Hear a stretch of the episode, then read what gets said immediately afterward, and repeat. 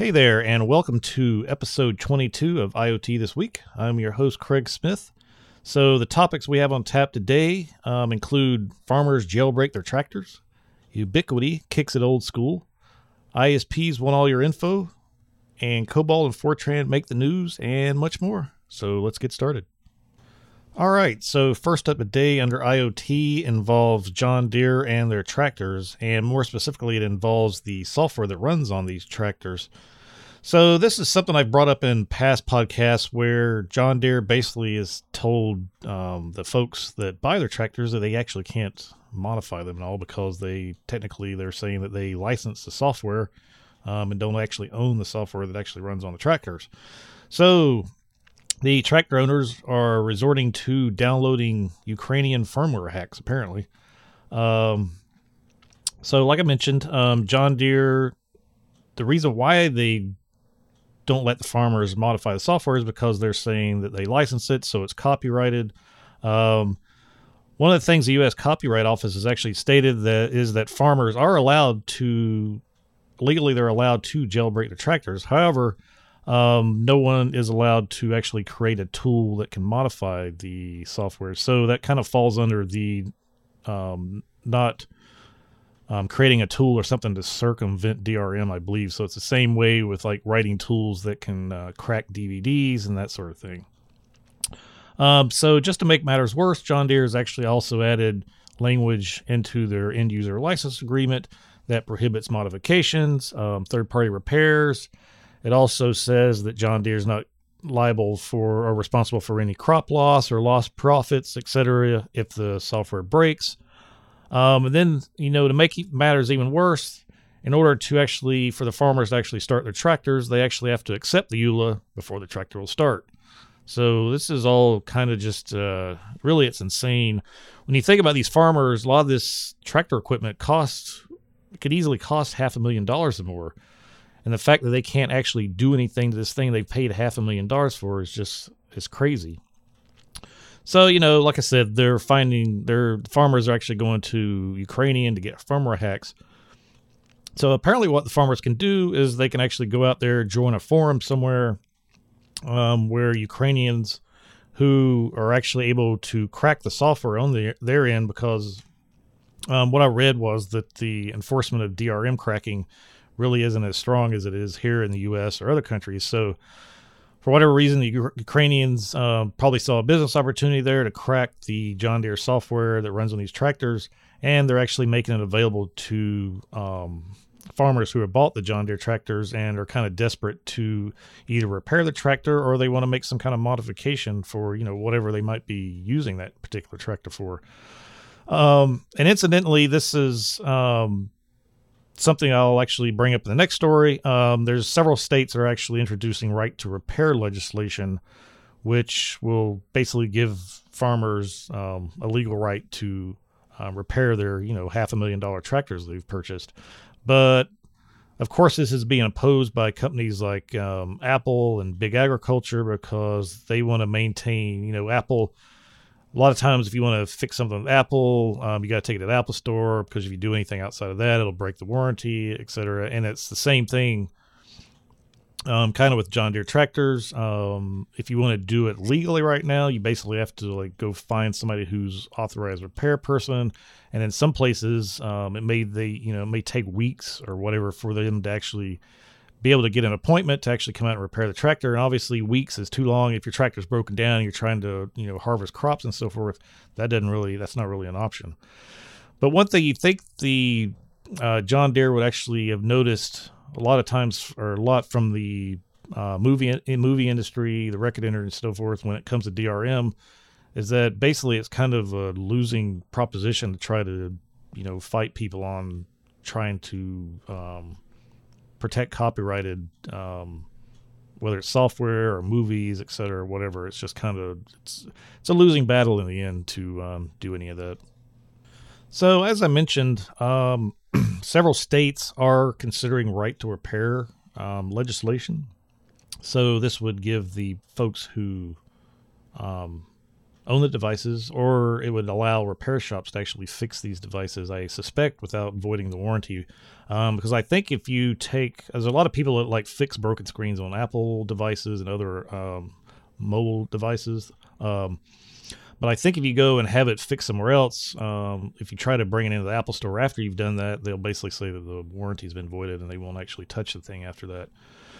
So, as you ma- might imagine, companies like Apple and Samsung, um, and then lots of other companies who basically have a small number of authorized shops um, to fix these devices, they're obviously opposed to this because they want to, you know, kind of maintain their monopoly on on the repair business.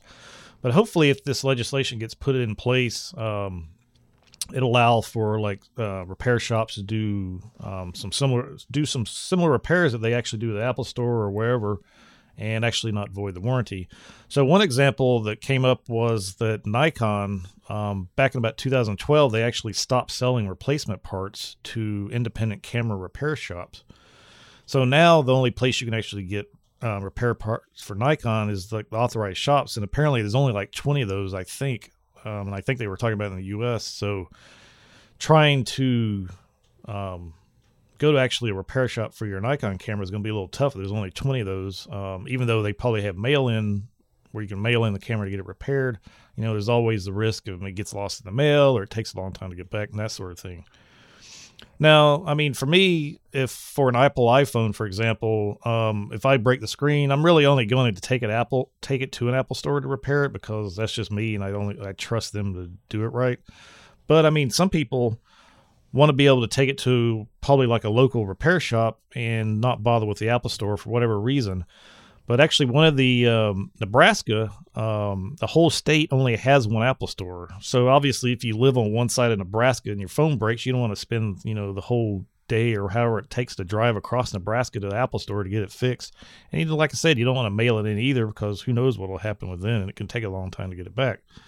So obviously, at that point, a local, some kind of local repair shop that you could take your phone to get it fixed without voiding the warranty um, would be would be great. Now, if anybody's messed with actually like Apple Apple devices, for example, you'll notice that there's they usually have special screws and so forth, and you have to buy.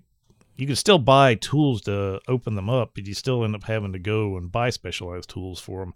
So instead of using like a uh, flathead screwdriver or whatever, um, you have to buy something specialized. Uh, but honestly, if the companies are doing that, um, a lot of times they'll say, well, you know, it's because we want to keep people out of there so they don't uh, mess with stuff. And, you know, it's not really so people who don't know how to repair stuff, they can't get into it. But really, in the end, I think it's about keeping people out so they can basically charge them for repairing um, at their specific, like Apple, for example, or Samsung. They can actually charge to have those repaired at their various stores. Um, but we'll see how this legislation goes to um, give people or companies the right to repair um, without uh, voiding warranties. Um, so it'll be interesting to see how it goes. And then under the what you were what were you thinking category, um, Ubiquiti, who makes Netgear, Netgear, sorry, network gear, um, some of their equipment um, can actually be hijacked by a URL. And apparently, what they were doing, um, and this is something actually that we noticed in some research we did a while ago on various IoT devices, um, that they were all using um, either old versions of web servers or old versions of SSH, that sort of thing. But apparently, Ubiquiti in this particular network year was actually using a PHP build that was 20 years old. Yep, that's right. You heard it. 20 years old. So yeah. Um no idea why they did this. Well, actually, I do have an idea. They were probably trying to do it on the cheap, but still, they could have. You could still get a PHP build and not really cost you anything that was, um, you know, a little newer than 20 years old. So, really, no idea why they did it like like like this. But, um, and this kind of goes back to you know something I had mentioned in the um, previous podcast and the FTC thinking that the IoT industry can self regulate. So, if that, you know, what Ubiquiti did isn't something that's uncommon if you look at other IoT devices in the firmware that's running on these things. Um, So why the FTC would think they could self-regulate when this is the kind of stuff they do, um, who knows? And then next up, and this is something I thought was rather interesting. So there's a whole white paper on this actually. So it's something called IOTA. And like I said, there's a whole white paper on this. Um, I actually didn't get into it, the whole technical side of this, um, as far as the white paper goes. But basically, this is billed as cryptocurrency for the IoT industry. So I guess if you have millions and millions of devices trying to take some sort of payment, you can actually use something that's um, kind of based on Bitcoin um, and the blockchain. So it was basically created as a der- derivation of the blockchain blockchain technology that I mentioned is used for Bitcoin, uh, but they've actually added some functionality into this. So instead of like making micropayments, which is common when it comes to Bitcoin, they're actually incorporating nano payments, which are even smaller, obviously, than micropayments.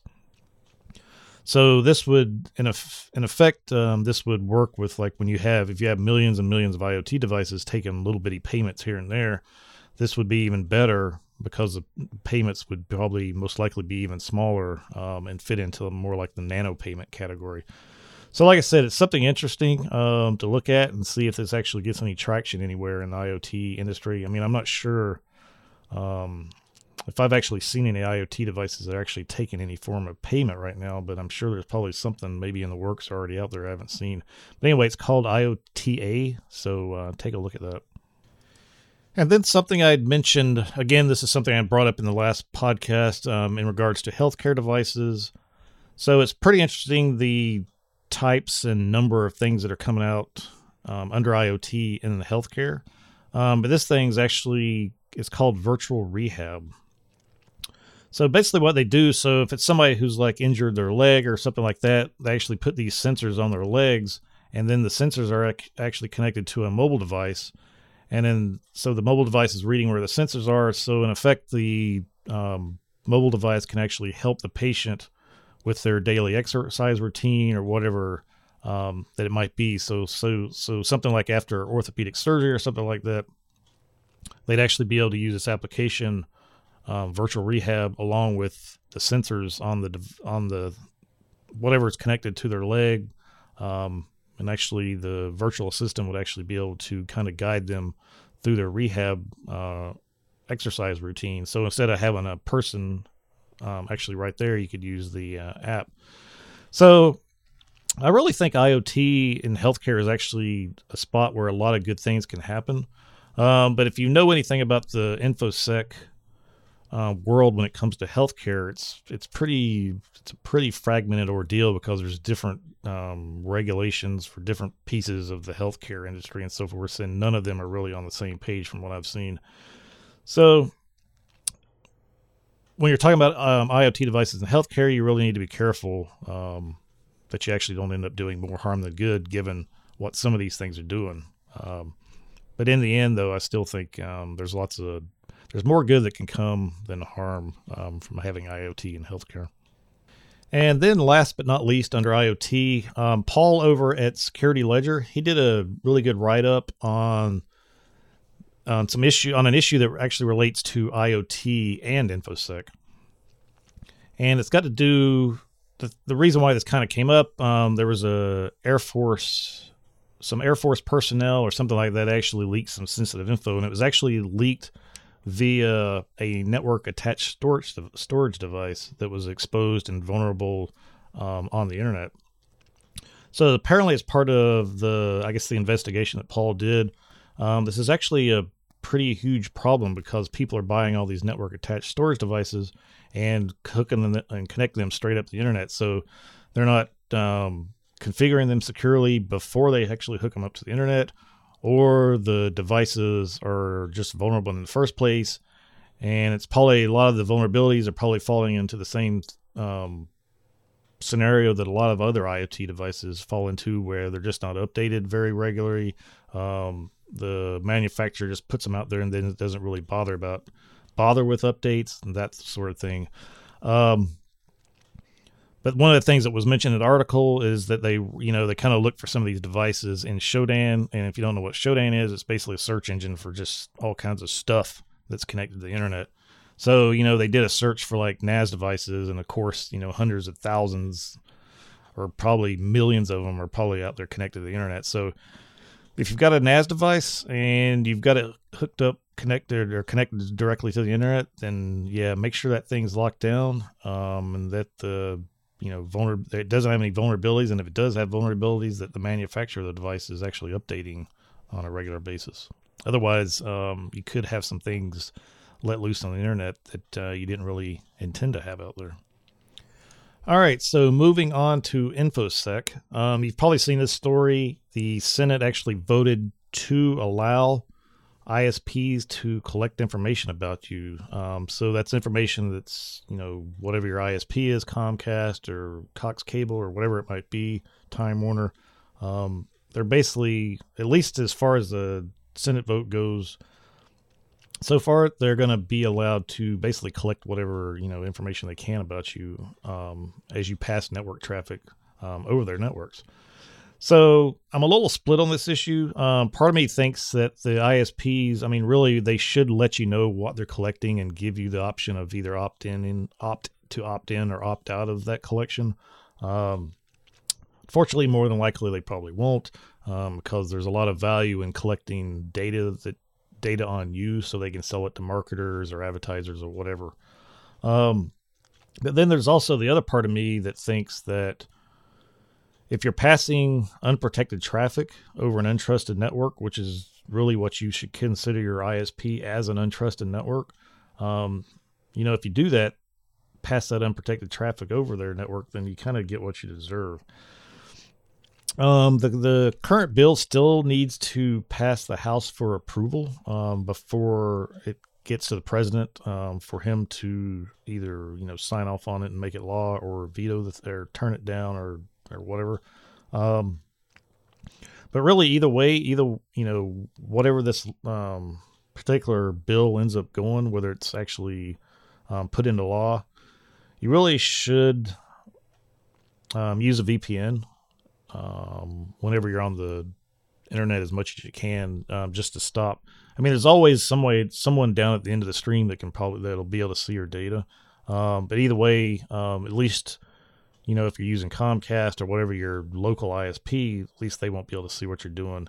And then also make sure when you do have a VPN running that you're actually passing all the traffic over the VPN. So because one of the problems that um, you run into is that you might be passing you know, you're browsing to google.com or Facebook, while that traffic may be passing passing through the VPN, um, the DNS request um, that happen before you actually get to Facebook or whatever actually go out over the um, unencrypted VPN to probably your local um, ISP's DNS servers. So even still, they can still tell where you're going if you don't actually tell the VPN itself to pass all the traffic um, through the VPN. But like I said, either way, um, you know, whether the the bill actually allows ISPs to collect the information or or it ends up not getting enacted, um, it's just a good idea to actually use a VPN anytime you're on a um, untrusted network.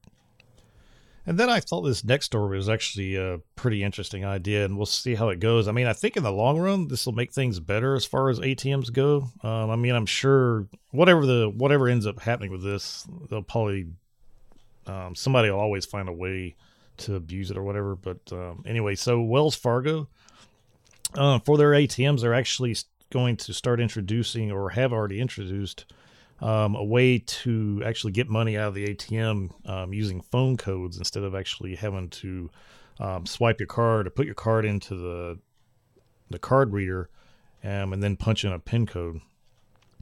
So basically, it's kind of it's going to be similar to um, like the one-time codes that are produced for two-factor authentication. So what they're going to have, so it's going to be an app. It's not going to be over SMS. It's going to be through their app. Um, it'll actually generate a code, um, and then you have to actually combine that code with your PIN on the ATM to actually get the money out. So there won't be any need, I don't think, to um, actually swipe the card. Um, which will be great because it'll take away the uh, physical contact that you have with your plastic card with the ATM um, and reduce the um, risk of getting your card skimmed. Um, and actually, there's something.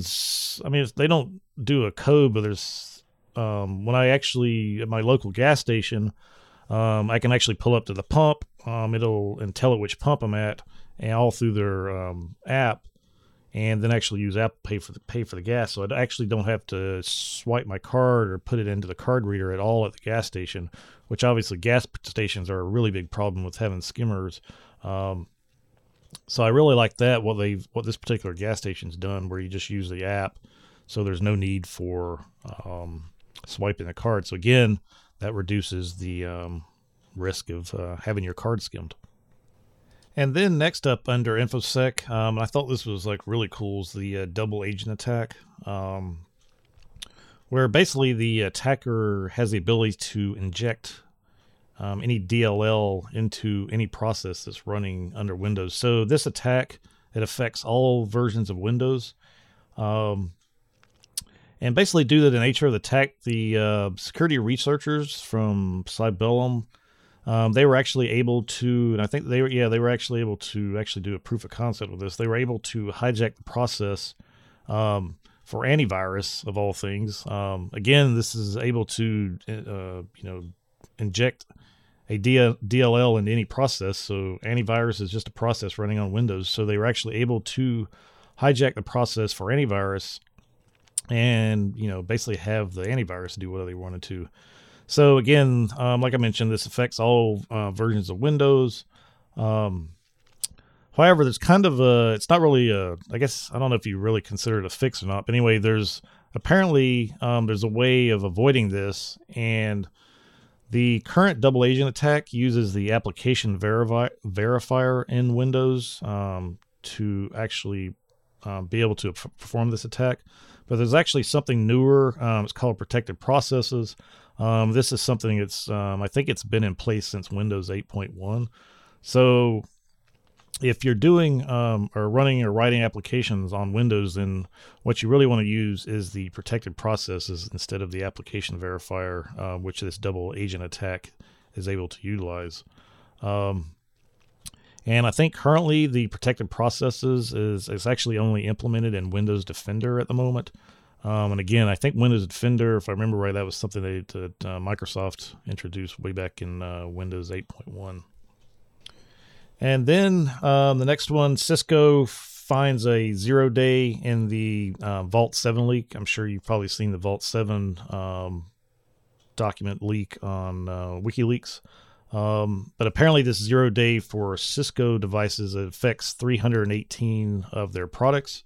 Um, the vulnerability affects the cluster management protocol that they use, um, and it can it can only be exploited via Telnet.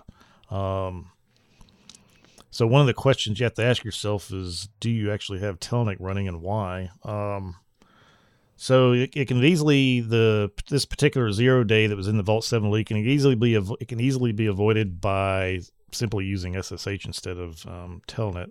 And really, you shouldn't be using Telnet in the first place. Um, hopefully, you're not.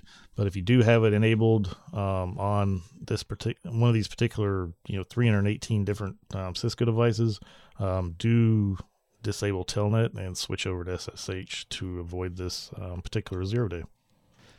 And then I thought this uh, next story was uh, really interesting um, because it brings COBOL and Fortran back in the news. So apparently, some researchers uh, looked at systems that were running COBOL and Fortran. A lot of these, a lot of the legacy systems that are out there that are actually still running this are usually government systems.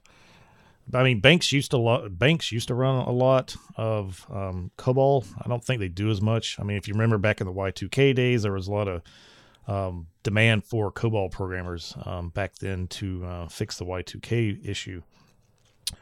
So the researchers basically they said a lot of people just assume that because these systems are so old, um, there's nobody around that knows how to hack them or actually really mess with them.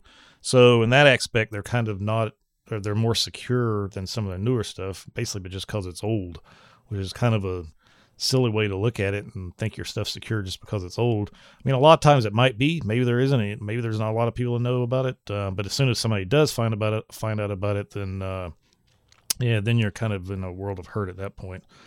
Um, you know, a lot of the a lot of these legacy systems like uh, that are running COBOL or Fortran really the, they weren't built with encryption in mind. I mean, they had they had levels of security, but it's not the levels of security that, w- that we really have today or that we need today.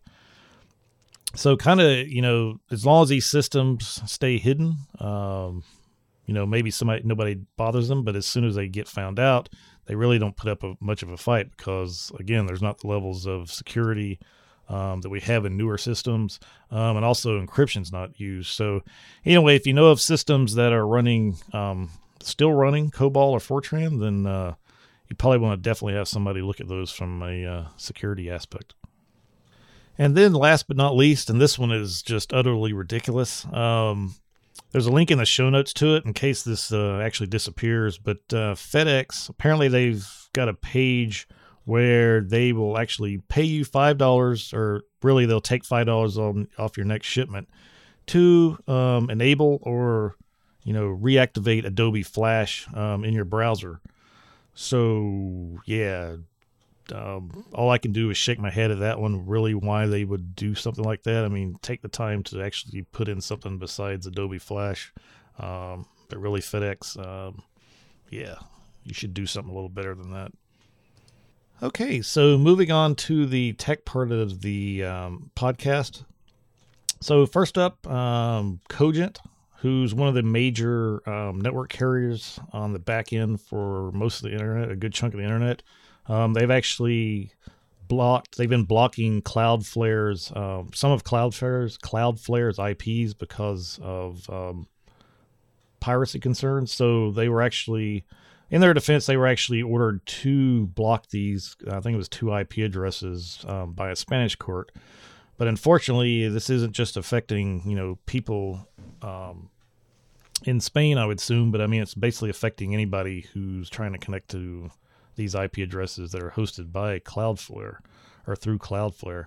So if you don't know what Cloudflare Cloudflare is, they're basically a CDN um, provider. Um, which I mean it, uh, which they have a lot of um, legitimate sites, but they also have some of the pirate sites behind those too. And this is, like I mentioned, this is why these particular IP addresses were being blocked because they were um, sites that were hosting pirated content and so forth.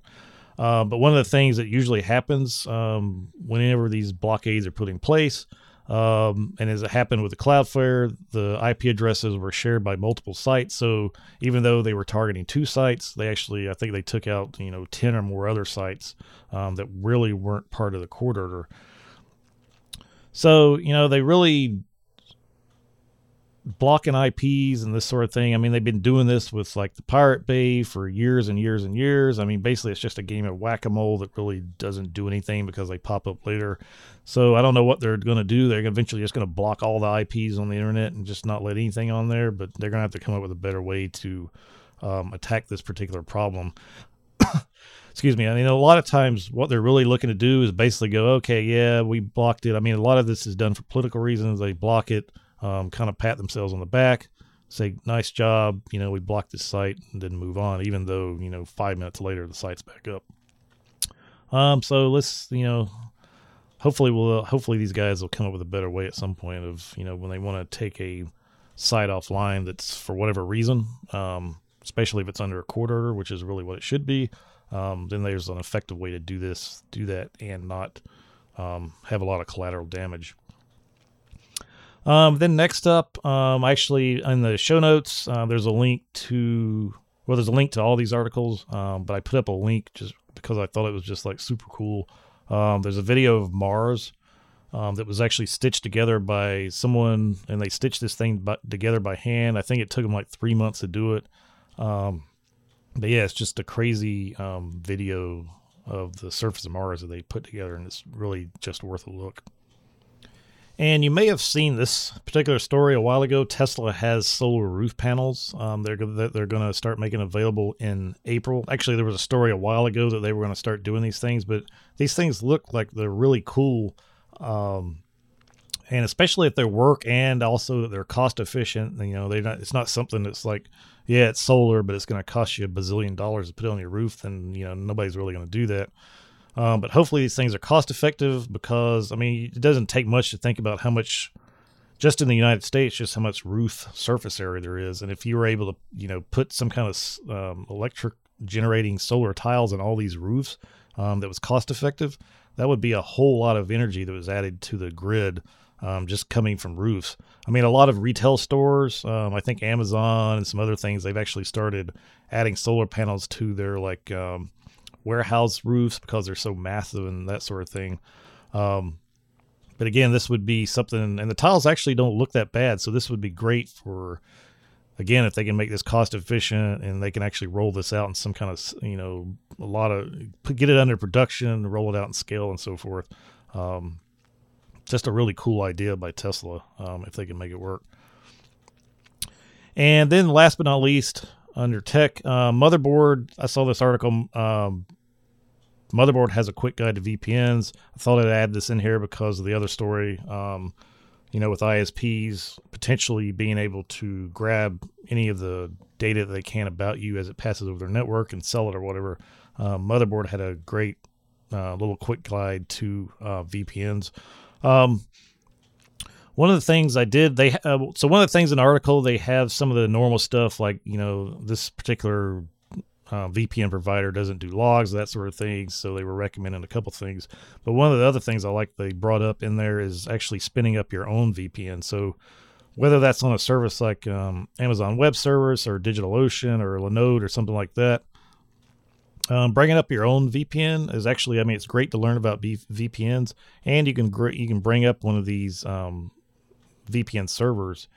Um, on DigitalOcean, at least, it's you know it's five bucks a month. So and it's a VPN you've put together, so you know what's going on with it. Um, you can basically trust this one a little bit more than some of the other ones that you pay for, even though you know they may be stating that they don't do logs and all that sort of thing.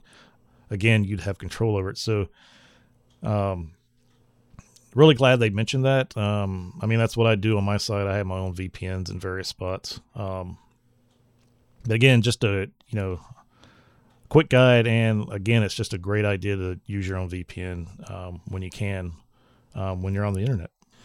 And then finally, just some random things. Um, so one of the things I was excited about this weekend, uh, Formula One racing is back. They had their first race in Australia. I won't tell you who won or how it went, um, but if you are a Formula One racing fan, they're back for the season. Um, Google Talk is being retired soon, so if you use Google Talk, you're probably going to have to uh, look to something else. Um, and I mean, this is typical of Google, where they have some project running for a few years, and then they kind of just, I think they just lose interest in it, and then they just kind of retire it. Um, the last I read, if you're looking for a Nintendo Switch, uh, which is a new game console, um, it was back available on Amazon. I don't know if it still is. It may have sold out again. Um, but honestly, what I've heard from this thing is that if you really want to play Zelda, it's great for playing Zelda. Um, and that seems to be about it. So it's like 300 bucks, at least in the US. Um, and really the only worthwhile game, at least of what I've read, is Zelda on there. But I mean, what they're going through right now, um, some of the um, uh, downsides of the console, it's pretty typical of first iterations of game consoles. Um, so it still might be worth checking out. Um, and then I don't know if you if you saw that Apple made some announcements last week about some new iPads and stuff. I'm really some of I yeah I'm just kind of baffled at why they're so excited about the latest iPad. I mean that they I think they dropped the price down. Um, it's got some of the same spec as some of the specs as some of the old, some of the older iPads. Um, I think they might have slightly upgraded the processor, but again, I don't see uh, what the excitement is all about. And then finally, um, apparently SoundCloud um, is borrowing more money.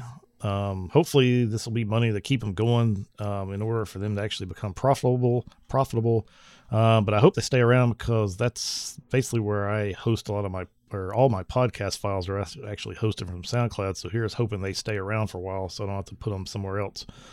Um, but yeah, that's about it for this week. Um, again, you can contact me at CraigZ28 on Twitter, and you can email me at podcast at IoT this week for any questions or suggestions or whatever.